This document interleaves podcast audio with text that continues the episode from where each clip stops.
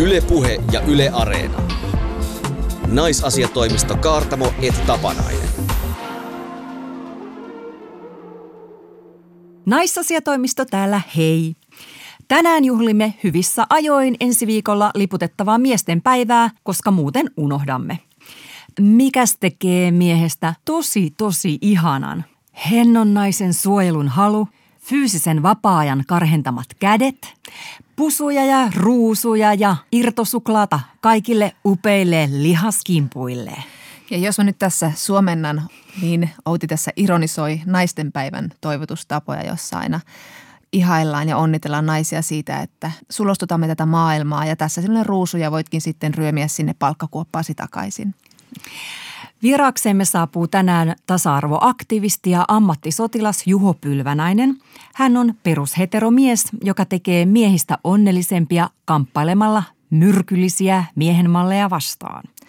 Puhumme tänään myös miesvihasta, tuosta kaikkia feministejä ajavasta alkukantaisesta voimasta, jota ei oikeasti siis ole olemassakaan. Vai onko?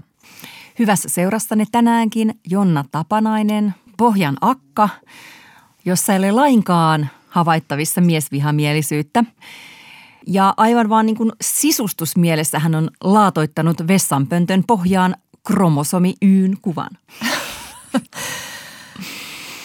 No Outi Kaartamo taas rakastaa miehiä. Siis jos nämä miehet nauraa Outin vitseille. Kiitos Jonna. Minkälaisia rakkaudellisia ajatuksia feministin päässä on tällä viikolla leijunut?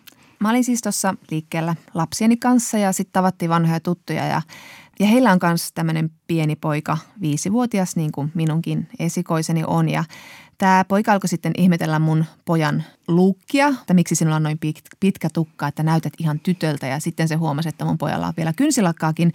Ja sitä hän alkoi myös kovaan ääneen ihmetellä ja kummastella. Ja sitten on niin kuin tosi paljon tämmöisiä niin kuin syvälle juurtuneita käsityksiä, että tuntuu, että ne ei, niin kuin, niitä ei muuteta millään määrällä niin kuin pitkää tukkaa tai kynsilakkaa. Että ei vaan, niin kuin, ei vaan niin kuin sovi pojalle. Niin, tai että minkälaisia pojat on. Että, mm. että pojat on ylipäätään, niin kuin, niitä on tämmöisenä villi-ihmisinä käytännössä ennenhän aina pojan tulo maailmaan oli se iso juttu. Sehän on ollut kulttuurisesti se asia, että poikalapsi pitää saada se suvun ja nimen jatkaja. Ja niin kuin tilan jatkaja. Tämä on ollut myös tällainen niin kuin taloudellinen kysymys. Kyllä. Ja jos katseli jotain niin kuin nuorena leffoja ja sarjoja, niin se oli, sieltä aina kuului se riemastunut It's a boy huuto, kun lapsi syntyi tai poika syntyi maailmaan. Mutta nykyisin se tuntuu olevan päinvastoin paljon niin kuin kansainvälisessä mediassa on myös niin kuin nyt tehty ihan tämmöistä tutkimusta, että pariskunnat haluaa nykyään tyttölapsia. Se tytön saaminen on ihanaa. Mä oon huomannut sen itse, kun olen kaksi kertaa kysyjille ilmoittanut, että joo, oletettavasti on poika tulossa, niin siellä varsinkin tämän toisen kohdalla on tullut semmoisia vähän rasittuneita sille, uh, voi apua, kommentteja. Sitten no kiitos onnitteluista. Ja sitten mä oon myös kuullut tosi paljon sitä, että aiotteko vielä yrittää tyttöä, koska siis maailmassahan on kaksi sukupuolta ja kumpaakin pitää olla tämmöisessä oikein normkore-perheessä, että mitäs tämä nyt sitten on. Mihin ne on liittynyt ne, ne huolet tästä lisääntyvästä poikamäärästä perheessä? No ilmeisesti juuri tähän, että kun pojat on niin, niin ne on niin rasaville ja niiden kasvatus aina vaatii ihmisiltä vähän enemmän. Moni on osoittanut myös huolensa, siis mies, että on vaikea kasvattaa poikaa, koska poikaa pitää valmentaa siihen kovaan pojan maailmaan ja miehen maailmaan. Esimerkiksi mun mies sanoi silloin, kun me odotettiin eka lasta, että hänen, hänen mielestään olisi ollut helpompi, jos se olisi ollut tyttö. Et tuntuu, että jotenkin pojan isän rooliin täytyy valmentautua eri lailla. Että pitää hanskata kaikki ne miehen hommat sit tosi hyvin, mm. että osaa kasvattaa poikaa. Ja sitten kun tämmöisiä kommentteja kuulee, että voi tulla olo, että no näitä poikia täytyy nyt jotenkin erityisesti puolustaa ja kertoa, kuinka ihan mahtavan ihania just ne pojat on, että niin kuin sitä aletaan niin korostaa sitä oman lapsen sukupuolen erityisyyttä. Mulle tuli tämä mieleen just tästä poikien äidit Facebook-ryhmästä, että siellähän on niin kuin lähes 100 000 jäsentä ja, ja siis mikä siinä Facebookissa on ryhmää vaikka mille asialle ja, ja niin kuin tämä poikien äiditkin, niin se käsittelee enemmän niin kuin yleisiä tämmöisiä vanhemmuusasioita. Mutta että kuitenkin on ollut niin kuin joku tarve tällaiselle niin kuin poika-erityiselle ryhmälle. Aika paljon siellä tunnutaan kuitenkin viljelevän tällaisia kyllä pojat on spessuja asioita ja sitten niin kuin jakamaan tämmöisiä niin kuin mukaan hyvin yleisiä totuuksia pojista, jotka mun silmin kuulostaa kyllä ihan yleisiltä totuuksilta lapsilta lapsista.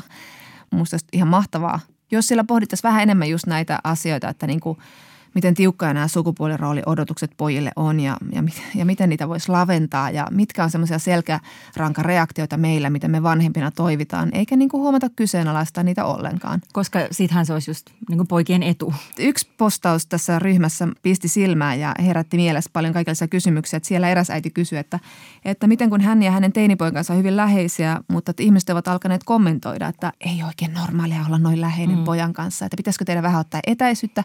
Ja sitten äiti sitten siinä kummasteli, että, että on hän niin tyttärensä kanssa yhtä läheinen, mutta miksi hänen nyt yhtäkkiä pitäisi tähän poikaansa ottaa etäisyyttä.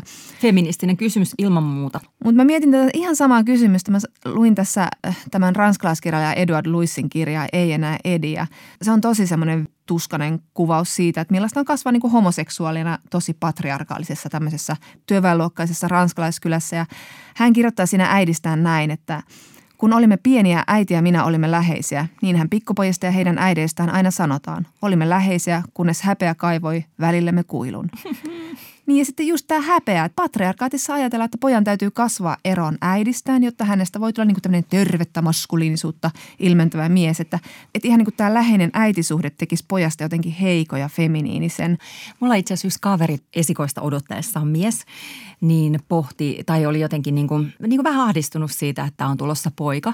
Ja sen perustelu sille oli se, että koska äitien ja poikien välit voi olla niin jotenkin niin kuin tiiviitä – no. Okei. Okay. Aha.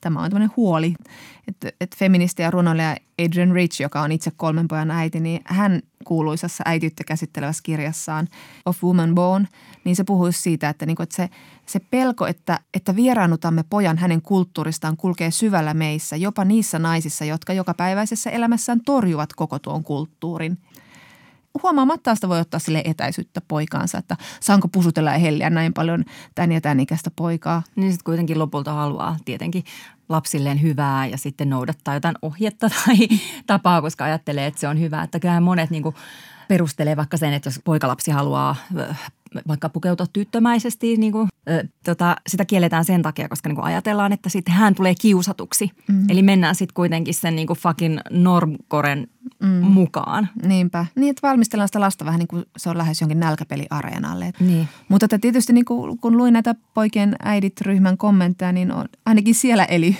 hyvin syvässä tämä henki, että höpö höpö, että pojan kanssa saa olla lähekkää, vaikka se olisi kuinka teinipoika. Että mm. aina voi toivoa, että asiat ovat muuttumassa ja ehkä tämä osoittaa, että ne on muuttumassa.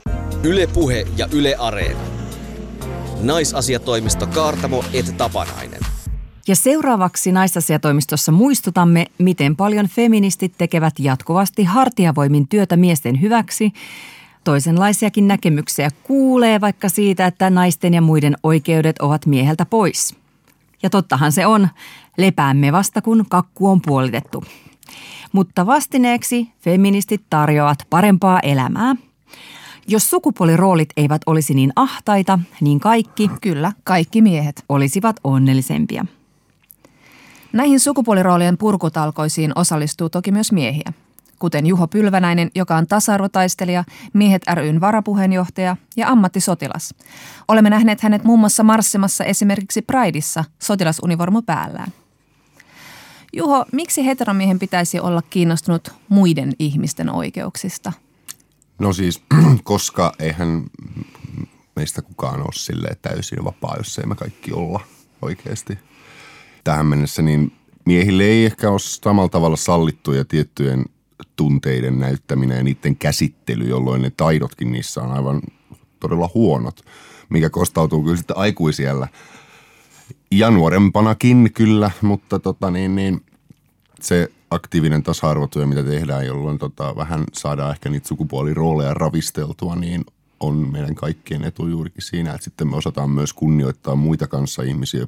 Ja ne osaa sitten kunnioittaa myös miehiä ihan eri tavalla siinä vaiheessa. Että tota, ehkä se myös vaikuttaa siihen, että miten naiset ja muut näkee miehet, sen, kun me saadaan aktiivisesti niitä stereotypioita ja normeja muutettua, niin mieskin nähdään yhteiskunnassa hyvin eri tavalla kuin tällä hetkellä. Tai no, Musta tuntuu jotenkin sellaiset aika no-brainer-ajatukselta, että, no, niin kuin, että jos ylipäätään kanssa ihmiset on vähän onnellisempia, niin kyllä se niin kuin, saattaa ehkä hyödyttää kaikki, ketkä siinä samassa sopassa on mukana. Että, tota. Mutta se ei ole kaikille no-brainer kuitenkaan. Niin, se on yllättävän vaikea se hauki on kala. Mm. Joo, on huomattu kyllä. niin, mistähän se johtuu? En mä tiedä. Näistähän puhutaan onneksi nykyään tosi paljon enemmän ja jatkuvasti tuodaan esille myös niin kuin miesten ongelmia. Vaikka edelleen jotkut kyllä väittää, että näistä ei puhuta, mikä on hyvin hämmentävää, koska mä oon niin kuin henkilökohtaisella tasolla itse ollut viimeisen viiden vuoden aikana aika monta kertaa päässyt ääneen eri medioissa ja eri paikoissa ja muuta nimenomaan tällä kärjellä. Niin se onkin jännä, kun on ollut sellaista, niin kuin, mutta miten pojat jää vaikka jälkeen ö, tytöistä koulussa. On ollut tällaista huolestunutta puhetta. No entäs pojat, entäs pojat. Ja sitten kun me tullaan siihen, että me ruvetaan puhumaan pojista ja niiden sukupuolirooleista, niin sit se on niin kuin väärin sammutettu se tulipalo. Hmm. Et mä en ymmärrä, mikä sitten se niin kuin vaatimus tavallaan on, mikä olisi se niin kuin oikea tapa. Niin kyllä mä näen, että siinä on taustalla siinä, että miksi, mi- mitkä on esimerkiksi ty- tyttöihin kohdistuvia odotuksia, mistä te nyt osaatte ehkä mua paremmin kertoa. Mutta tota niin, sama, sama ilmiöhän siellä on taustalla niihin poikiin kohdistuvissa odotuksissa. Ne on vaan täysin eri odotukset ja eri mallit. Niin sitten kun nämä saadaan yhteistyössä kehitettyä näitä, niin totta kai se, ja sen takia mun mielestä on niin äärimmäisen tärkeää, että siinä on miehet myös mukana. Ja nimenomaan ei niin, että tämä on jotenkin miehiä vastaan, vaan mm. nimenomaan, että se tapahtuu kaikkien mm. yhteistyöllä nimenomaan, koska se ongelman juurisyyt on tot, mitä suurimman to- todennäköisyydellä täysin samat. Mikä tämä väärinkäsitys on, että kun me ollaan niin kuin poikien puolella, niin sitten kuitenkin me ollaan jotenkin, niin kuin, ja miesten puolella, niin sitten me ollaan kuitenkin niitä niin kuin vastaan. Kuinka tahallista se on? Jotenkin on huomannut sellaista, että joillekin se on tosi vahva semmoinen identiteettikysymys se, että millainen miehen pitää olla. Niin, niin sitten kun se saattaa tuntua tosi henkilökohtaiseltakin hyökkäykseltä sitä heidän omaa mm. persoonaa ja henkilöä kohtaan, kun sanotaan, että käytetään termejä kuten toksinen maskuliinisuus, mitä mä itse asiassa nykyään pyrin pikkasen välttämään. Se on ehkä vähän vieraannuttava ja toiseuttava termi tosi monelle ja se herättää tosi vääriä mieleyhtymiä ihmisissä. Niin tota, että sit jotenkin on onnistuttu kuvittelemaan, että kaikki maskuliinisuus olisi jotenkin tosi väärin. Mm. Niin kyllä mä sinänsä ymmärrän sen vastareaktion siinä, koska ei se nyt varmaan kovin kivalta tunnu, jos sanotaan, että ihminen on täysin vääränlainen. Mm. Ja tota, ei se itsereflektiokaan niin helppo aina ihmisille ole. No mainitsit jo noi miehen mallit, niin puhutaan vähän niistä enemmän. Millaisia miehen malleja sä oot itseesi imennyt? Millaisen miehen mallin sä oot kasvanut ja millaisia taisteluja sen kanssa käynyt? Tämä on ollut silleen niin kuin hyvä niin kuin silloin ihan lapsena. Pienessä Heinlahden kylässä Pyhtäällä kasvaneena lähinnä niin kuin äitini luona. Niin tota, siellä on, ei ole niin kuin kotona ollut mitään, ainakaan nyt jos nyt on, mä oon tätä miettinyt paljon, yrittänyt mm. muistella, että onko siellä tullut, ei siis ei mua ole silleen niin kuin sellaista olemista rajoitettu. Totta kai ihmisellä pitää rajat olla, mutta tota, niin kuin, mm-hmm. se on sitten ihan sama, että tota, ei ne rajat ole sellaisia, että saako käyttää kynsilakkaa vai ei. Että silloin kun mä halusin korviksen pikkukersana ainoana koko meidän ala-asteella, niin mut äiti oli vaan silleen, että juu, totta kai, ei siinä ole mitään ongelmaa. Mä en tiedä, mä en ihan tarkkaan tiedä, että missä iässä se tarkalleen ottaen alkaa se semmoinen tosi vahva eriytyminen. Silloin kun me oltiin ala-asteella, niin tota, mun muistin mukaan siellä kyllä niin kuin kaikki leikki keskenään samoja leikkejä jatkuvasti, johtuen osittain siitä, että meitä oli siellä vain muutama kymmenen. Mm. tota, ei siellä nyt ollut ehkä valinnan varaakaan, mutta se yhdisti tosi hyvin, että siellä ei ollut silleen Oletko ollut sus 80-luvulla alasteella? 90-luvun. Mutta kyllä mä sitten huomasin sen, että se alkoi muuttua siinä niin kuin varsinkin sitten yläasteella. Että siellä sitten alkoi vähän ennen sitä ehkä semmoinen tietynlainen jonkinnäköisen roolin esittäminen. Että sitten kun totta kai mä ymmärrän sen edelleenkin, sitä näkee joissain piireissä, että on jonkinnäköinen halu kuulua joukkoon. Koska ei nyt hirveän moni kuitenkaan halua täysin yksinkään jäädä mm. ja täysin ulkopuolelle, niin sitten pyrkii jotenkin mukautuu sen joukon mukaisesti, mikä nyt tässä sit aika usein ainakin omalla kohdalla ja monella muullakin on tarkoittanut sitä, että mukautuu niihin tietynlaisiin rooleihin, mitä siellä on. Ja siellä on sitten, että on ihan fine olla vähän väkivaltainen ja niin kun, se on ollut siis tosi väkivaltaista se yläastekulttuuri ihan oikeasti mm, siis niin kuin henkisesti ja fyysisesti mm. myös. Ja sitten pitää olla, yrittänyt olla vähän jotenkin semmoinen kovis. Ei tunnu missään. Niin, joo, ei, ei todellakaan. Että tota, en täräistä sanakaan itkeä saa. Mm. Ja tota, mikä ei ollut taas mulle ollut mikään ongelma aiemmin, mutta siellä se vähän niin kuin jotenkin... Ja kyllä mä oon sitä aika paljon padonnut itse. Nyt on tietysti, nämä on vain omia henkilökohtaisia kokemuksia, mutta siis aika paljon padonnut niitä tiettyjä juttuja vaan sisälle. Eikä niitä ole sitten sen kummemmin opetettu missään käsittelemäänkään. Ja tällä hetkellä mä etsin terapeuttia, että ei se oikeastikaan ollut kovin terveellistä, vaikka se nyt vähän sille voi naurahtaakin, mutta tota niin, niin. Missä vaiheessa sä mm, heräsit sellaiselle, että, että tämähän on niinku rakenteellinen ongelma ja että poikien pitää olla tällaisia ja tästähän voisi vaikka jollain tavalla niin kuin voimaantua ja näin. Mä muistan, kun mä alkoi ärsyttää sellaiset jutut, että jotkut oletti, että mun pitäisi osata tehdä jotain, koska mä oon mies ja tykätä autoista. Mä oon vaan se, että ei, mulla ei ole niinku mitään kiinnostusta näihin. Että tota, sitten mä jossain vaiheessa myös niinku ajaudun enemmän siihen, että mun esimerkiksi lukiokaverit, osa oli kyllä miehiäkin, mutta tota, ja sen jälkeen niin ajautu enemmän hengailee muiden kanssa, koska oli paljon itselleen läheisemmät jutut. Niissä mm-hmm. jutuissa pystyy olemaan vähän avoimempia. Ei tarvinnut esittää mitään ja muuta. No mikä osa feminismillä on sitten näytellyt tässä? Mikä on avannut sun silmiä näille rakenteellisille ongelmille? Se on tullut tietysti aika paljon henkilösuhteiden kautta, että kun on tutustunut ihmisiin, jotka on sitten olleet sellaisia pahoja julkifeministejä, niin sitten kun on käynyt niitä keskusteluja ja päätynyt lukemaan jotain asioita ja sitten on miettinyt just tätä omaa henkilöhistoriaa, niin on ehkä huomannut että okei, että tässä on mm. niin kuin asioita, mm. mitkä liittyy tähän näin. Mm. Ja sitten miettinyt omaa käytöstään, mikä ei missään nimessä ole ollut aina sellaista erityisen hyvää. Mulla on ollut aika paljon kaiken näköisiä ongelmakäyttäytymistä. En mäkään, mä oon siellä ollut siinä ehkä sillä hilkulla, että mäkin ole ollut jossain – syrjäytyneenä, että olen joitain kertoja herännyt putkasta ja kaikkea muuta tämmöistä, että ei se niin kuin, ja nyt sitä niin kuin jälkikäteen katsoo sitä nimenomaan sen feminismin kautta, että mistä tällainen ongelmakäyttäytyminen kumpuaa ja mistä, miten on niin kuin kehittynyt ihminen mm. tollaseksi ja muuta. Onko sulla sellaisia kunniakkaita hetkiä, että saisit huudellut naisille tai seksuaalista häirintää tai muuta? No siis kyllä näitä on. Ei siis kyllä, muistan aikoja, kun ollaan oltu baarissa, yökerhossa. Ei, siinä ei ollut mitään sellaista niin fyysistä haistelua, mutta on ollut sille öhö, öhö, öhö, anna pilluu meininkiä jollekin täysin randomille mennyt sen naaman eteen tälleen näin, rikkonut käytännössä henkilökohtaisen tilan siitä täysin, vaikka ei ole koskenutkaan ihmisen tai muuta. Niin onhan näitä, kyllä näitä nykyään kattelee sille jälkikäteen. Mä oon siis ystävien kanssa ollaan puhuttukin mun vanhoin kotkafrendien kanssa joskus siitä, että ei hemmetti. Että niin kun on ollut kyllä aika sellaista – typerää. Ja sitten on myös se, että on paljon enemmän niin kuin joskus antanut muiden ihmisten touhuille, mitä touhuja itse vaan niin kuin kääntää katseen muualle tai jotain mm. tällaista. Ja. Siis tarkoitat, että miehet on toiminut väärin naisia kohtaan ja sä oot sallinut se hiljaa? Niin. Esimerkiksi?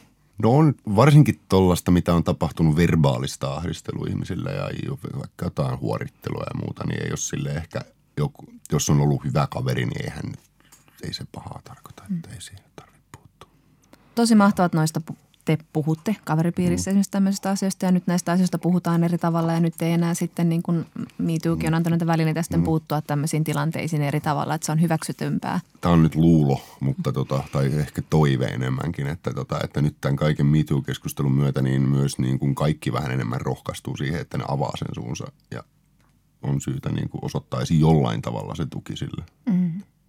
Mutta miten nämä sitten nämä tämmöiset ongelmalliset miehen mallit, mä yritän keksiä tässä nyt erilaisia tapoja ilmaista tätä, mutta miten ne näkyy sitten laajemmin yhteiskunnassa? Esimerkiksi sä olette Miehet ryn varapuheenjohtaja, te olette pitäneet hyvin esillä näitä mm. ongelmia, jotka on niin nimenomaan mieserityisiä. Mm. Kyllä sitä väistämättä itse vetää tietynlaista syytä ja seurausta näihin haitallisiin odotuksiin, mitä miehille asetetaan siihen, että syrjäytymisriskissä on pojat ja, ja vankiloissa on lähinnä miehiä. Mm-hmm. Varsinkin niin kuin väkivaltarikolliset itsemurhat, ongelmat ja muut. Ja sitten se näkyy monessa muussakin sellaisessa hämmentävässä asiassa. Mä luin esimerkiksi tota kouluterveyskyselyä taas tuossa kävin läpi yksi päivä. Ja puhutaan vaikka ruokailutottumuksista. Niin pojilla on – edelleen vahvasti semmoinen ajatus, että kyllähän sitä lihaa nyt on pitää syödä. Ja tota, Oikein kuuluu. Sitten taas toisaalta mä oon lukenut tota itse tähän aiheeseen liittyviä tutkimuksia niin kuin miesten kulutustottumuksista. Ja, ja siinä näkyy sekin, ainakin mun mielestä liittyy tota näihin tietynlaisiin malleihin, mitä on ja odotuksiin, mitä on ja millainen miehen pitää olla. Niin tietynlainen ekologinen kuluttaminen, mm. niin sitä joidenkin tutkimusten mukaan vältellään, koska se tota, olisi ehkä liian naismaista. Se mielletään niin kuin se ekologisuus jotenkin epämiehekkääksi. Mm. Mikä siinä naismaisuudessa on niin kauheata? Niin, ja sitten tässä tulee myös semmoinen kaksi juttua hienosti esille, että se nais, naismaisuus mielletään totta kai heti alempiarvoiseksi ja samalla se, ne sellaiset niin kuin vähän eettisemmät ja ekologisemmat kulutusmeiningit mielletään myös jotenkin, että se olisi niin kuin homoseksuaalien touhua. että siinä tulee semmoinen äärimmäisen heteronormatiivinen homofobia, homovihakin myös mukaan tähän näin. Että, ja se taas näkyy, siinä taas pystyy hel- helposti vetää nopeita syy-seuraussuhteita siihen, että millainen sen oikean äijän nyt sit pitää oikeasti olla. Ja sitten se on se lihaa syövä heteromies mm. käytännössä. Mm. Sitten jos se ei ehkä täytä niitä odotuksia, niin saattaa tuntea aika paljon sellaista riittämättömyyttä ja muuta.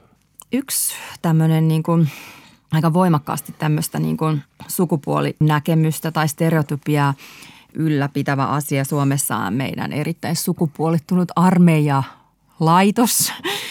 Tota, toimittaja Anton Vanha Majamaa kirjoitti Facebookissa just kun mm, hän oli katsonut tämän miehiä poikia dokkarin. Että se herätti kysymyksiä siitä, että miten yhteiskunta esimerkiksi armeijan kautta muovaa, runnoa ja tuhoaa nuoria poikia. Sinä olet ammattisotilas käynyt tietenkin siis myös armeijan jo 40 vuotta sitten kuulin tämän, että, että armeija tekee pojasta miehen. Mutta millä tavalla se sitten tekee, pursimies pylvänäinen? Tässä tulee esille tosi vahvasti se, että miehet on aika äärimmäisen heterogeeninen ja moninainen joukko. Että joillekin se voi olla jopa voimauttava. Mulle se oli henkilökohtaisesti hyvä kokemus. En nyt sinne ehkä muuten olisi jäänytkään. Mutta tota, mä ymmärrän täysin sen, että monille se taas se ilmapiiri ja se kulttuuri voi olla niin kuin henkisesti äärimmäisen kuormittava ja raskas. Toi edesmennyt miestutkija Arto Jokinen on käsitellyt muun muassa tätä aihetta tota, teoksessa on panssaroitu maskuliinisuus, missä hän puhuu niin kuin siirtymäriiteistä ja miehuuskokeista – joilla se miehuus pitää joka kerta tilanteessa aina omalla tavallaan tehdä ja todistaa uudelleen, että se voi ikään kuin jopa menettää.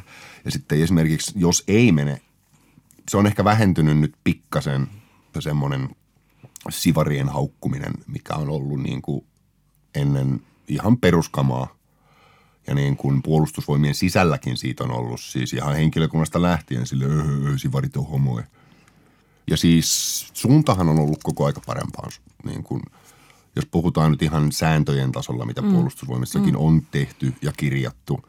Se, että miten ne näkyy arjessa, ei tietenkään, ei se mikään ei näy sille, että kun kirjoitetaan tänne paperiin, että täällä ei saa ketään syrjiä seksuaalisen suuntautumisen, sukupuolen tai etnisen taustan tai minkä tahansa vuoksi piste, niin se nyt ei tarkoita sitä, että kaikki nämä ongelmat yhtäkkiä häviää jonnekin mm. ilmaa ja nyt ollaan mm. yhtä iloista voi ukkua kaikki. Mutta sotilasvalassa on aikaisemmin ollut kohta, jossa puhutaan siis, että lupaan puolustaa maata niin, tai jotain sinne päin miehekkäästi. Mutta se on muutettu sen jälkeen, kun naisia on... Anteeksi, mä putosin tuolilta, toi oli niin... Se on muutettu sen jälkeen, kun naisia on tullut palvelukseen, niin tota, tota, että lupaan puolustaa ryhdikkäästi. Mutta kadettien kadettilupauksessa tota, on edelleen, siellä puhutaan muun muassa miehuudesta sotilaan suurimpana hyveenä tai kunniana ja joku mm. Mitäpä luulet Juho Pylvänäinen, että miten se joukkopaine olla tietynlainen poika pienenisi? Mitä ne voisi olla keinot? Niin. Se, se, että semmoinen laaja asennemuutos tapahtuu niin kuin yksittäisissä ihmisissä, niin kyllähän se vaatii totta kai sen lisäksi, että ihminen itse alkaa haastaa vähän sitä mm. omaa ajatusmaailmaansa. Mm. Ja se, mikä on kiinnostavaa, että nykyään on sitten taas tietynlaisia eri kanavia, mitä kautta pojat pääsee puhumaan asioista. Ne voi olla tunteista, seksistä, mielenterveysongelmista, mistä tahansa. Ja niin kuin tärkeintä siinä on nimenomaan se, että ne kokee, että joku oikeasti kuuntelee niitä. Mm. Aika usein puhutaan, että pojat ei puhu – päinvastoin pojat kyllä mielellään puhuis, mutta ongelma on se, että ei kukaan kuuntele. Niin, niin. Niin, ja niin. Se, se, se niin kuin on se. Ja sitten sinne on kuulemma tullut tosi paljon sellaisiakin kyselyjä, että miten he voi lähestyä tyttöä kunnioittavasti niin, ettei loukkaa toisen rajoja ja muuta. Että tällaisia kysymyksiä mm. oikeasti kysyy niin kuin nuoret pikkupojat oikeasti. Ja se on, se on ihan tosi hienoa, että niitä kuunnellaan ja an- annetaan eväitä siihen mm. päivittäiseen touhuun. Niin. Joskus tuntuu, että kun tota, puhutaan, että miesten pitäisi puhua enemmän tunteista, että kaikki muuttuisi paremmaksi. Että jotkut on käsittänyt sen niin, että, että niinku, tai sitten jossain niinku heteroparisuhteissa, että, että miesten pitäisi sanoa puolisoilleen useammin niinku jotain kaunista. Että se, että miehet ei puhu tunteistaan, niin oikeastaan se vaatimus on, että he puhuisivat enemmän siitä, että miten paljon minä tykkään sinusta. Että just mm. sitten on niinku vaikeampi kuulla ehkä sitten sellaista, että, niinku, että kaikki ei olekaan niinku hyvin. Et luuletko sä, että niinku heteronaistenkin pitää tottua vähän niinku u- uudenlaisiin miehen malleihin? No siis totta kai niin kuin niitä miehille asetettuja odotuksia tavallaan tietyllä tapaa toisintaa kaikki koko yhteiskunnassa lähestulkoon kaikki muutkin yksilöt. Mm-hmm. Että tota, totta kai siis mä itse nyt mielelläni kohdistan sanani aina miehille, mm. enkä kerro naisille, miten heidän pitäisi miehet kohdata. Vaan No me kyllä annetaan aika suoria neuvoja Joo, se on oikein hyvä. Mutta tota, Anna palaa. Sehän herättää taas aina sen vastareaktion, että pitääkö kaikkiin olla jotain lälly, beta, mitä tyyppejä ne nyt sitten onkaan ja muuta. Ja Marjan poimijoita. se jotenkin ymmärretään Mies tosi vai Mikki Hiiri? Niin. Mutta se, se mä- mua itse nyt vähän ärsyttää nykypäivänä, mihin mä itsekin sorrun usein, ikävä kyllä vieläkin. Kun miehet on tietysti äärimmäisen rationaalisia ihmisiä, joilla, jotka ajattelee kaiken rationaalisesti, objektiivisesti ja hyvin – Eikä ole tämmöisiä tunnemyrskyjä. ei ole mitään semmoisia, juu, niin, tota, tota, niin puhutaan siitä, että no, ovatko miehet liian tunteellisia asiaan X, X, X. Tavallaan, niin kun, se on tavallaan vähän ikävää jopa, koska jos me halutaan kuitenkin, että sit tunteita käsitellään, niin sitten samalla pilkataan siitä, että oottepa sitten vittu tunteellisia taas. Ihan it- itsekin näitä kylväneenä ja näille nauraneena näitä, no onpas haurasta tuo maskuliinisuusjuttuja, niin sekin on siitä, mun mielestä se on ihan, oikein, ihan ok olla hauras. Ja sitä ei niin kuin mm. saisi käyttää ehkä pilkkana siihen. Mutta mä ymmärrän sen, että sitä on käytetty pilkkana siihen, että kun on muka oltu niin kovia, vaikka ei sitä oikeastaan olla. Mm. Niin ja toi on, toi on musta tosi hyvä pointti ja tunnen tässä piston juuri sydämessäni, koska niin kun juuri tuo, että niin kun tehdä pilaa toisen hauraudessa tai just miehen kyyneleistä, jota olen ainakin itse viljellyt, niin onhan se vähän niin kuin Niin outoa. Ja sitten vielä tämä, mihin viittasit aikaisemmin, että ei kaikki maskuliinisuus ole myrkyllistä. Niin, en mä... Miten niin? ole? niin no jo sitä, siitä voi väittää vastaankin tässä näin, mutta siis niin. Se, että mitä ihminen mieltää ylipäätään maskuliinisuus, sekin saattaa vähän vaihdella ihmisestä toiseen. Mutta tota, en mäkään oikein tiedä, mitä ihmettä on maskuliinisuus sitten kuitenkaan on. Mm. Paljonhan sitä puhutaan niitä, että mitä siihen liitetään, mitä odotuksia siihen liitetään, että toisaalta pitää olla myös semmoinen, joka on vahva ja huolehtiva ja kaikkea muuta tällaista. Mutta nehän on kaikki kuitenkin, me ollaan niin kuin, monella tapaa niin kuin vaan itse keksitty se sisältö siihen. Mm. Mäkin on vahva ja huolehtiva. Niin, niin.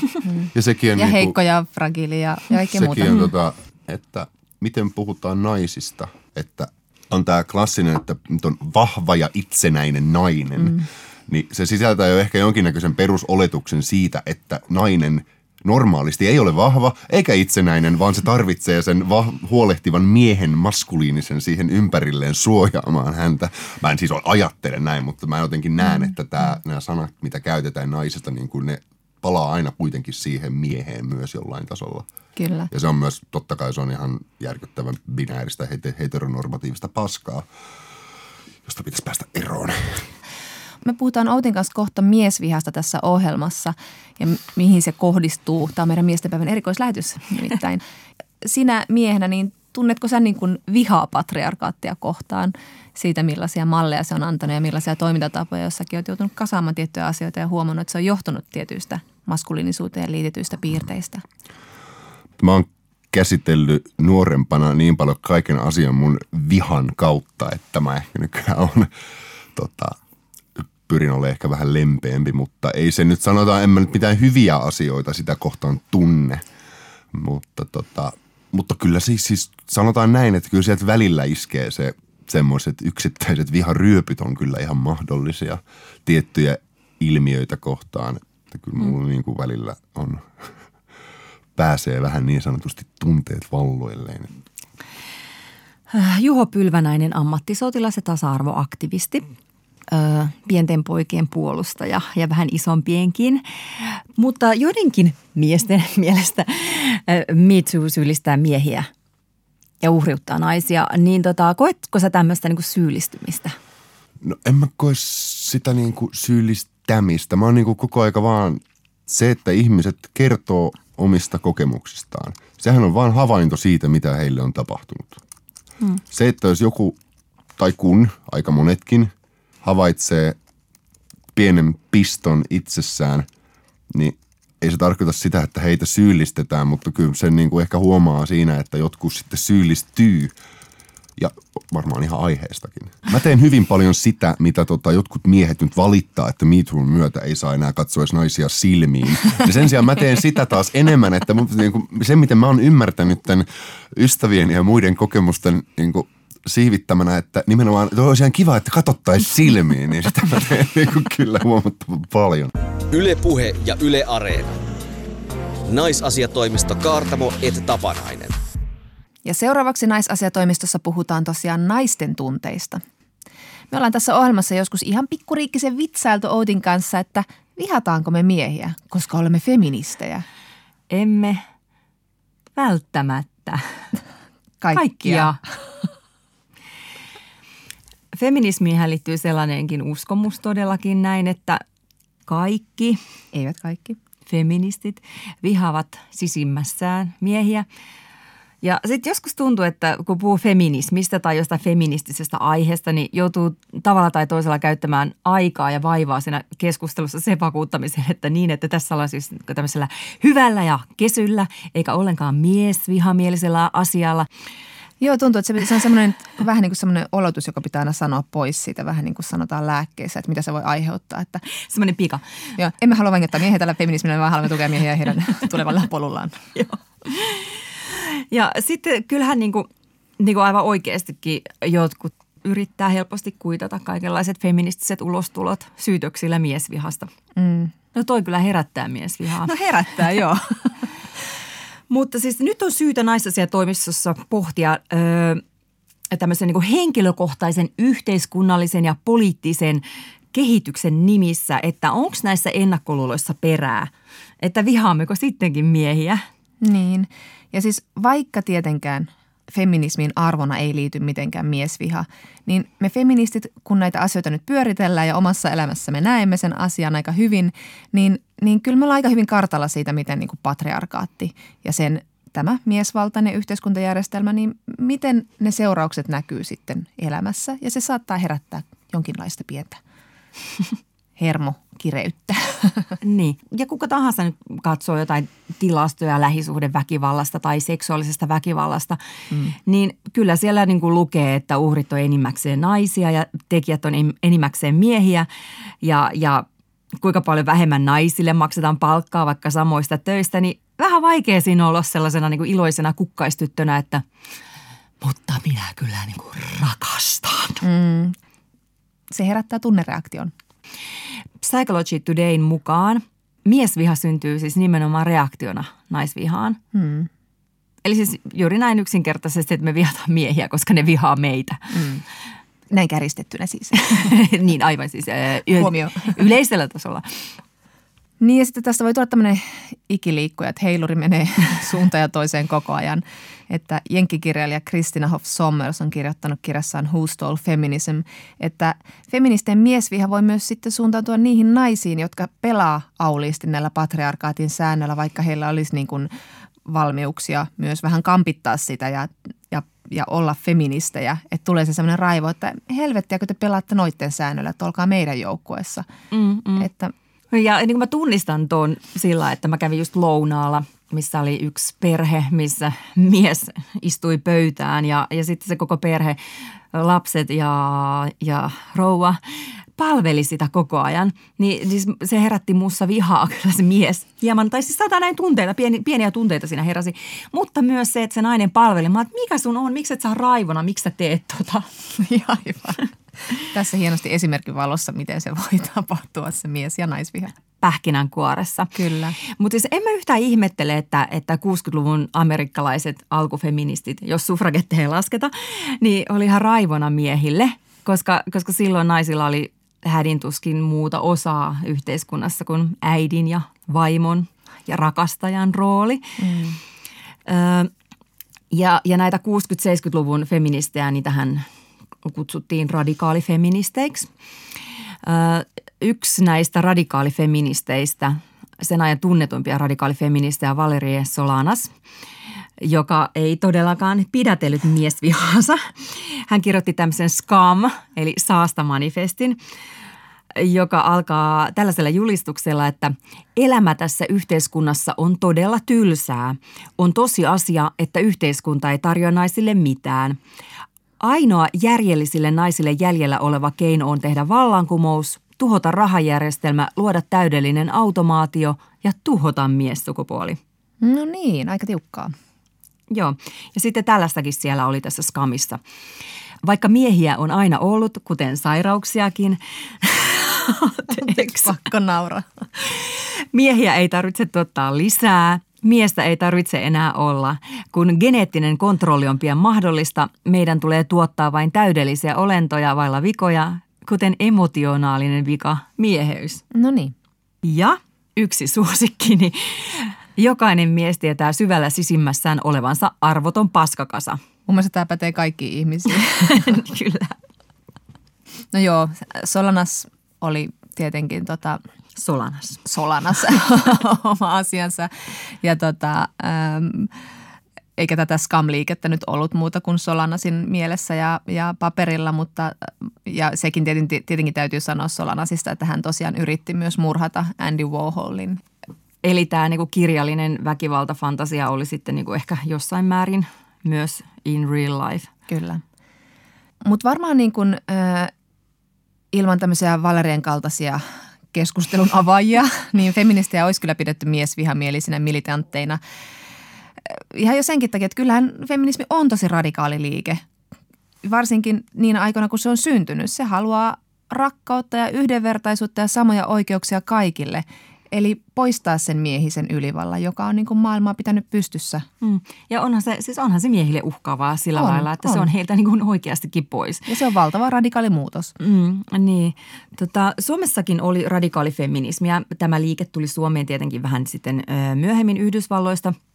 Ja, ja kyllä Suomessakin... Ö, nämä radikaalifeministit on sanonut, että siihen on liittynyt niin kuin kenties jonkinlaista miesvihaa, mutta niin kuin tosi teoreettisella tasolla. Ja ylipäätänsä radikaalifeministit ei ollut mitenkään niin kuin väkivallasta fantasioivia naisia, vaan tällaiset niin kuin niin kuin paskat miehistä asenne niin kuin tarkoitti vähän sitä, että ei haluta enää niin kuin sitä miestä siihen keskiöön, vaan, että, vaan semmoinen niin kuin naisten oma paikka ja tila ja yhteiskunta siihen tilalle, eikä, eikä sitä nyt voi ehkä niin kuin ajatella – miesvihaiseksi, vaikka tietenkin Suomessakin feministejä alettiin nopeasti kutsua feministisijoiksi ja niitä haukuttiin mieskaunaisiksi. Mm. semmoiset johtopäätökset sitten vedettiin tästä. Mutta toi oma tila, mä ymmärrän tosi hyvin ton, ton vaatimuksen tärkeyden. Se on nykyajassakin se, mua puhuttelee ihan hirveästi kaikki tämmöiset niin naisten saaret ja retriitit ja naisten utopiat ja, ja semmoiset tilat, koska sitten oikein tuntee, kuinka se stressileveli vähän laskee tietyllä mm. tavalla tosi usein on tosi hauska mennä esimerkiksi niin kuin homo, homoklubeille, koska tietää, että siellä nyt on suurimmaksi osaksi LHBTQ-jengiä ja sitten saa olla siellä ihan niin kuin rennosti, vailla niin kuin tätä heteromiesten läsnäoloa tai jotenkin sen asian tiedostamista. Että mm. se ei jotenkin vapauttaa kummasti, vaikka toki ymmärrän, että sitten niin kuin homoloissa sitten saattaa tämä heille keille se on pääasiallisesti suunnattu, niin he saattavat vähän karsastaa, että no helvettiä, kun tulette heterot taas meidän tilaa viemään. Mutta että siinä on niin kuin viehätystä tämmöisissä tiloissa, että mm, joo, oma kyllä. paikka. Mutta nykyään valtavirtafeminismi on keskustelevaa, rakentavaa ja yhteistyössä miesten ja valtion kanssa. Kuten sanottu, feminismiin kuuluu monia erilaisia keskusteluja. Mm. Mutta miten tämä tunne, Outi, mitä me, mitä, mistä me nyt puhutaan, eli miesvihasta? onko se laatunut sitten 60-luvun, vaikka ei sitä niin enää puhuta. Joku on, tota, on sanonut, että radikaalifeministien kuuma raivo on muuttunut pikkuhiljaa kylmäksi vihaksi. Se on aika hyvin sanottu. Ja mun mielestä voisi olla niin kuin ihan hyvä tunnustaa, että oikeasti sitä vihaa on. Tällainen yhdysvaltalainen kirjoittajahenkilö kuin Charlotte Hayes on, on väittänyt, että radikaalifeminismin miesvastaisuus on suodattunut laajasti kulttuuriimme ja, ja tämä asenne on niin läpitunkeva, että tuskin enää huomaamme sitä. Että onko nyt täällä joku semmoinen niin kuin asenne olemassa, mikä jää ikään kuin käsittelemättä? No mä oon ainakin huomannut, että Me jälkeen on ollut tavallaan tietyllä tavalla vähän niin kuin oikeutettua viljellä tämmöistä niin kuin, ihan tämmöistä meemihuumoria miehistä mm. ja niin kuin sellaista aika julmaa huumoria ja tilata jotain men askam kahvimukeja netistä ja, ja niin kuin tällaista, että siitä on tullut semmoinen vähän niin kuin tämmöinen – trendi mm. tietyllä tavalla viime aikoina myös. Mm. Et mä en osaa nyt sanoa, onko se suodattunut nyt mitenkään yhteiskuntaamme, mutta sillä on ollut tämmöinen niin momenttinsa. Ja sitä on myös kritisoitu, että onko tämä nyt niin kuin kauhean rakentavaa. Niin, että, että niin kuin seksismi on seksismiä myös toisinpäin. Kyllä, kyllä. Mutta sitä, että onko meissä niin joku tunne, niin mehän voidaan nyt miettiä sitä tota, vain mm. tällä lailla niin henkilökohtaisella mm. tasolla. Mm. Ja mihin se tunne kohdistuu ja mitä kohtaan ja me radikaalifeministit tiedetään, että henkilökohtainen on poliittista. Joten mietitäänpäs nyt sitten. Me, me puhuttiin joku aika sitten tässä ohjelmassa heteromiesten heteronaisten ystävyydestä ja mä jäin miettimään sitten vielä myöhemmin, että yksi syy siihen, että mulla ei vaikka ole niitä heteromiesystäviä niin paljon, niin on, on semmoinen joku niinku tausta siellä, että mä niinku vähän pelkään miehiä. Okei. Okay. Ja miksi mä pelkään miehiä, niin – ehkä niin kuin niiden jotain niin kuin potentiaalista tuomitsevuutta, sitä katsetta, joka katsoo mua kuin typerystä. Yritin mä sitten kertoa jotain kiinnostavaa asiaa mun menkoista tai kampiakselista tai... tai päivänpolitiikasta. niin. Mutta sitten niin kuin siihen pelkoon liittyy jotain muutakin kuin toi niin kuin nauretuksi tulemisen pelko. Koska mä muistan niin tämmöiset, että mä lapsena pelkäsin jo kavereiden isiä – ja mä en tiedä, mistä se johtuu. Oliko se jotenkin niin kuin ankaria, onko se joku ollut kovin niin kuin räjähdysherkkä. Mutta että joku sellainen niin kuin miesten arvaamattomuus mm. on jossain niin kuin takaraivossa. Niin ja sitten mä en tiedä, onko se arvaamattomuus vai onko se just toi auktoriteetti, että se isä on ollut niin iso auktoriteetti. Ja sitten just, että mä, mä ainakin tiedostan sen, että, että se on tällaista auktoriteettipelkoa, että niin kuin se on ihan tosi hassua ja se tuntuu vähän hassulta sanoa ääneenkin, että esimerkiksi nyt kun meille tuli Juho Pylvänen vieraaksi, niin mä spennasin häntä ehkä enemmän kuin mä olisin, mä spenna, spennaan niin kuin joitain meidän naisvieraita tai muita vieraita. Ja, mm. ja sitten toisekseen niin kuin meillä on niinku tämä safe space niinku täällä niin, studiossa. niin meillä, on. Aika harvoin, meillä on aika harvoin miehen vieraana ja kun mäkin soitin Juholle ja pyysin hänet tähän ohjelmaan, niin mä jotenkin käyttäydyin tosi omituisesti. Mä tuut sä! Kuule, eikö, sori, mä oon nyt ihan sekaisin, mikä... Joo, kyllä. Mikä? En tiedä, en tiedä, hyvin erikoista. ja vähän jotenkin hävettää tunnustaa se, mutta jonkun auktoriteetin sitä aina tunnustaa miehissä sitten jollain, jollain niin aika semmoisella piilotajuntatasollakin, mutta kuitenkin tunnistaa. Niin. Sitten on tietenkin tämä, tämä niin kuin, niin kuin, jotenkin tämä todellinen väkivallan pelko. Mm, niin, no se on tietysti myös olemassa. Niin, tota, et, et, siis ihan kaikki naiset tunnistaa sen pelon kulkea yksin pimeällä kadulla, koska niin kuin kaikki, kaikki miehet niin kuin on mahdollisia petoja. Niin, sillä pimeydessä niin vähän yksinkertaisesti on. Ja tässä voi sanoa, että kyllä, kaikki miehet. Niin. Viime viikolla tulin bussilta kävelin siis semmoisen rakennustyömaan ohi semmoisen bussilla ja tuntui, että se bussipysäkkä oli tosi kaukana. Ja sitten mä huomasin, että aina sitä on vähän levoton ja kattelee vähän ja pitää puhelinta valmiina. Mutta mä huomasin, että mä tunsin tällä kertaa niin kuin syvää raivoa. Mä se, mua, mua otti hermoon se paha sää ja mua otti hermoon se, että se bussipysäkkä oli niin kaukana ja mua otti hermoon, kun mun täytyy pelätä sitä, että onko täällä nyt joku ja onko mä nyt menossa vähän huonolla alueella, kun täällä ei näy ketään. No just tämä, että niin kuin tämä pelko miehiä kohtaa herättää kyllä miesvihaa ihan mm. varmasti. Kyllä pakko sanoa, että tulee myös sitä sellaista, että kun mies ottaa sitä tilaa niin aulisti, kun sitä hänelle niin aulisti annetaan, just näissä ystäväsuhteissa tai muissakin suhteissa, miehiin, niin mm. et sitten niin ne usein, usein ne keskustelut menee siihen, että nainen kuuntelee ja mies kertoo. Ja sitten niin naisen pitää olla se semmoinen vähän niin kuin semmoinen emotionaalinen lumendumppauspaikka, että aina valmiina kuuntelemaan ja se palkattomana psykiatrina. Ja sitten kun on niin kuin pari tuntia istunut ja ymmärtänyt miehen ongelmia ja odottaa, että se toinen kysyy, että no mitä sulle, niin sitä ei sitten välttämättä tapahdu sitä vastavuoroisuutta. Mm tämmöinen herättää mussa raivoa. Tässä alkaa olla muuten tiimalla siis aika paljon hiekkaa, vaikka me ollaan vasta aloittamassa. Tota, mun just yksi, yksi ystävä keuhkosi sitä, että miehet vie niin paljon tilaa, niin kuin paitsi yhteiskunnassa ja julkisessa tilassa, niin myös noissa henkilökohtaisissa suhteissa, ystävyydessä. Että niin kuin miehet manspreadaa ja mansplainaa ja, ja, ja silloinkin kun ne on ihania, niin ne innostuu eniten siitä, kun nainen ystävä tai rakastettu innostuu niiden jutuista. Mm, just joo. Et, et se niin kuin innostuminen ei ole todellakaan minkälainen niin kuin kaksisuuntainen kaista. Tätä voi kuulkaa aivan testaa. Mm. Et mitä tapahtuu keskustelussa, kun nainen lakkaa kysymästä lisäkysymyksiä? Ei kuulkaa jatku keskustelu, tulee hiljaisuus. Joo, ja sitten ne miehet, jotka taas kysyy ja keskustelee, niin, niin nehän on silleen ihan, wow, menetkö naimisiin kanssa? Niin. Aivan. Ja tämä voi kuulostaa nyt rankalta sukupuolittamiselta, mutta sitä on vaikea välttää, kun tässä, tästä on niin monivuotinen empiirinen kokemus. Ja tässä pitää tietenkin muistaa, että kun me puhutaan niin paljon sunkaan siitä, millaiseen naisen rooliin meidät on kasvatettu, just siihen vähän tälle, että annetaan tilaa sille miehelle ja kysytään sitä, mitä kuuluu, niin yhtä lailla he, nämä miehet on kasvatettu tähän miehen rooliin. Että se myös tulee sieltä heille luontevasti, koska heidät on siihen rooliin kasvatettu. Että se on niin kuin myös, kysymys on tästä, että ei tässä nyt niin kuin sormella osoiteta joka ikistä miestä, vaan siitä, mistä lähtökohdista miehet lähtee tietenkin, kun naisille on varattu vaan se komppaaja rooli, niin kyllä se niin kuin mies jää aika monista jännistä jutuista sitten toisaalta paitsi, että kyllähän se on häneltä pois. Mm.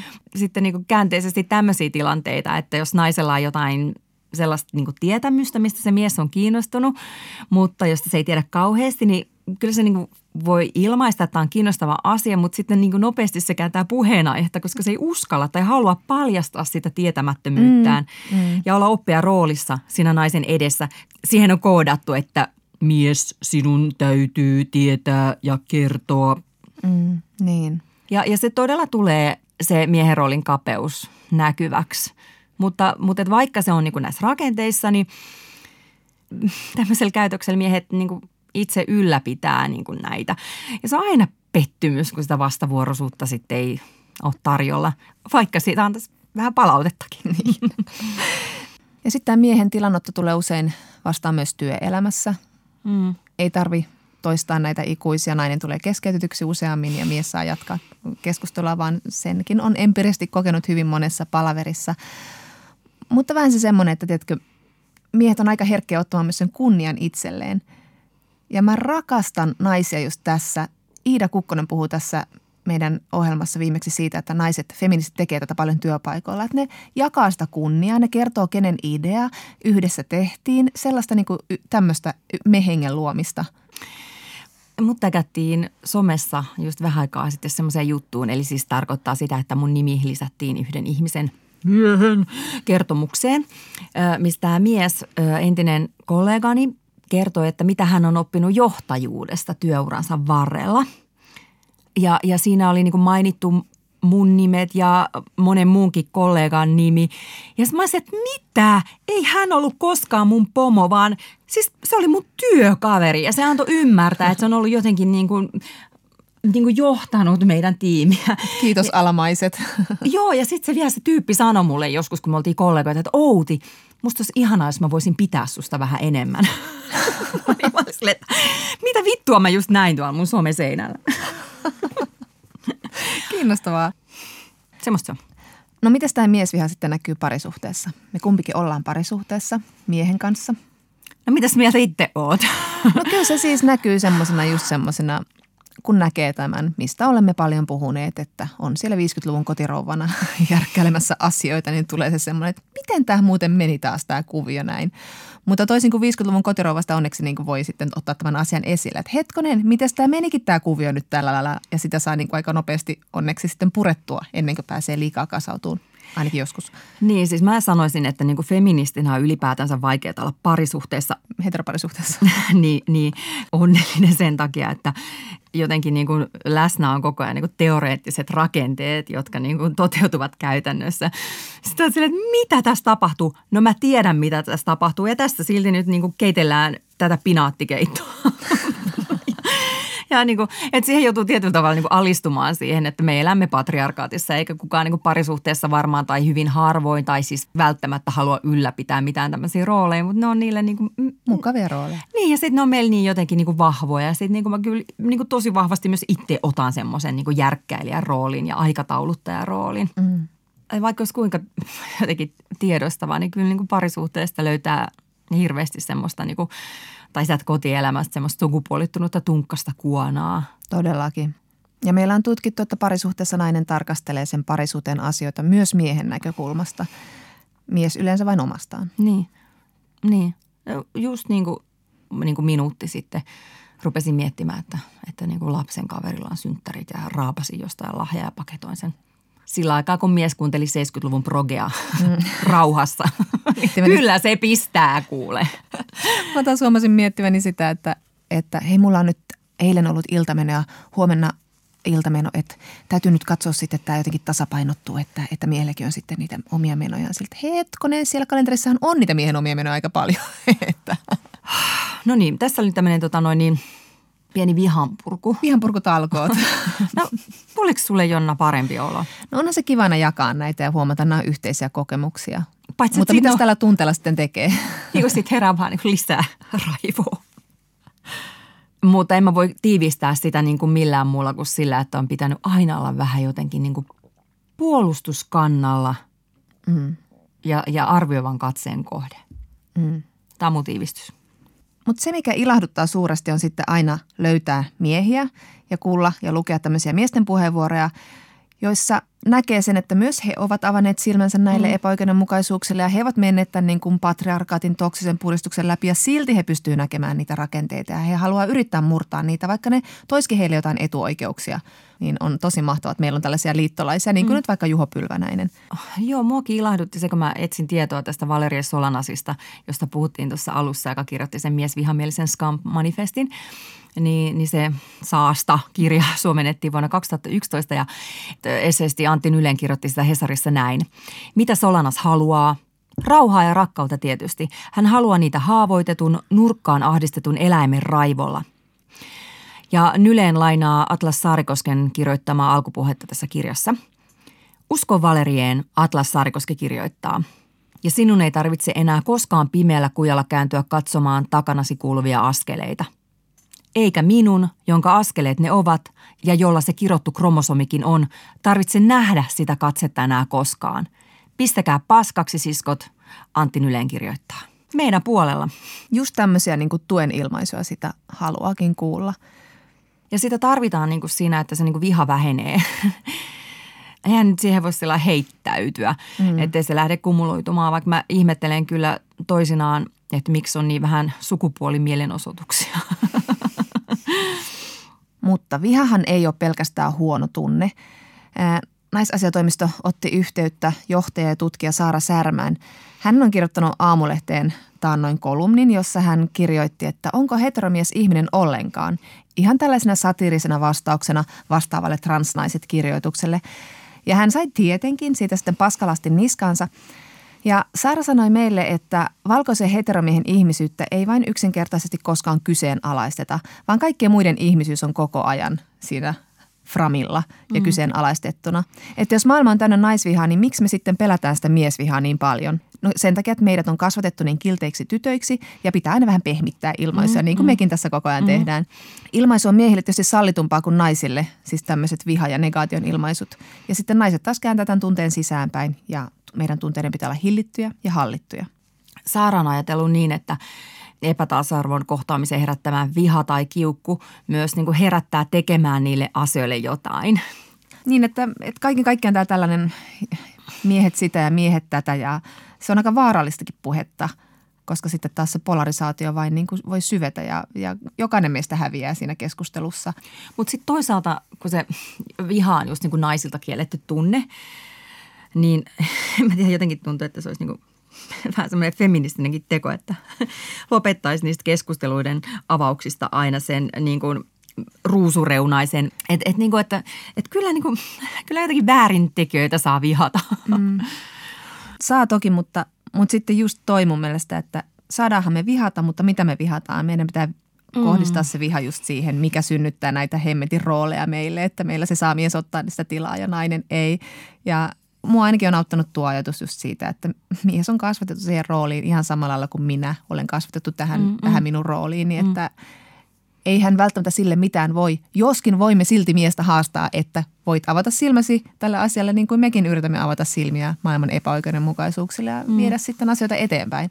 Että kyllähän se patriarkaatti on, mutta ei sen muuttumista tarvi odottaa vaan passiivisena.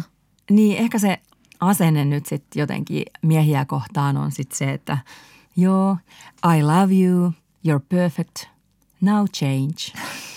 Yle Puhe ja Yle Areena. Naisasiatoimisto Kaartamo et Tapanainen. Ja näin ollaan kiiretty naiskuskin kyydissä aina rakastettuun Kysy feministiltä, koska näyttää hölmöltä seistä hiljaa suu auki osuuteemme asti. Tällä kertaa kysyjä on mies ja hänen nimensä on Antti. Työskentelen viestintäalalla paikassa, jossa naisia on enemmistö, mutta siitä huolimatta tekemisiämme syytetään aina siitä, että patriarkaatti siellä taas jyllää. Miksi miesten luoma maailmanjärjestys pysyy, vaikka naiset ovat vallassa? Hyvä Antti. Usein kuulee esimerkiksi sellaista, että jos naiset hallitsisivat maailmaa, niin sotia ei olisi. Mutta vaikka melkein kaikki hirmuhallitsijat ovat miehiä, niin heidän tekonsa liittyy enemmän valtaan kuin sukupuoleen – No mitenkäs tästä sitten päästään viestintäalan työpaikkaasi?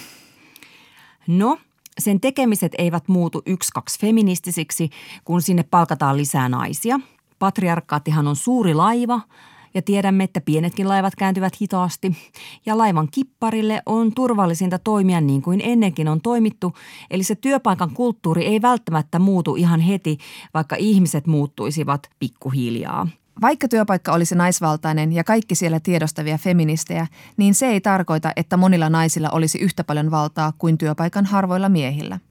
Ylipäätänsä naiset ovat kasvaneet yhteiskuntajärjestelmään, jossa nainen nähdään miestä alempana, mikä voi näkyä työpaikalla tiedostamattomina asenteina vaikka siinä, että millaisia kenen tekemisiä asioita ja aiheita pidetään kiinnostavina ja nostetaan esiin. Sitä, että sukupuolta ei ajatella, saatetaan pitää jotenkin edistyksellisenä. Ei meillä, kaikki käy. Vaikka just sitä sukupuolta pitäisi ajatella, sillä se asettaa juurikin miehet helposti myönteisempään valoon. Että siksi sukupuolella on väliä. Yleisesti voi kuitenkin sanoa, ettei naiseus tee ihmisestä feministiä. Nainen ei kuitenkaan ole naiselle susi. Varmasti valtaosa naisista haluaa muille naisille hyvää ja uskoo heidän pätevyyteensä, kun he vain pysähtyvät tarkkailemaan asiaa. Ja tätä sinäkin, hyvä Antti mies, voit edistää, haastaa työtovereitasi näkemään valtarakenteita ja tunnistamaan asenteitaan ja sitten muuttamaan niitä. Ja näin voimme jo onnitella valmiiksi vuoden feministisin työpaikkapalkinnosta. Elikkäs, taas on viikon naisasia taputeltu. Ensi kerralla puhumme siitä, miksi lihavuus on asia, jota kaikilla on lupa kommentoida. Vaikka voisi olla ihan hiljaa. Pohdimme myös sitä, millainen voisi olla feministisen muodin maailma. Näkemiin. Näkemiin. Ylepuhe ja Yle Areena. Naisasiatoimisto Kaartamo et Tapanainen.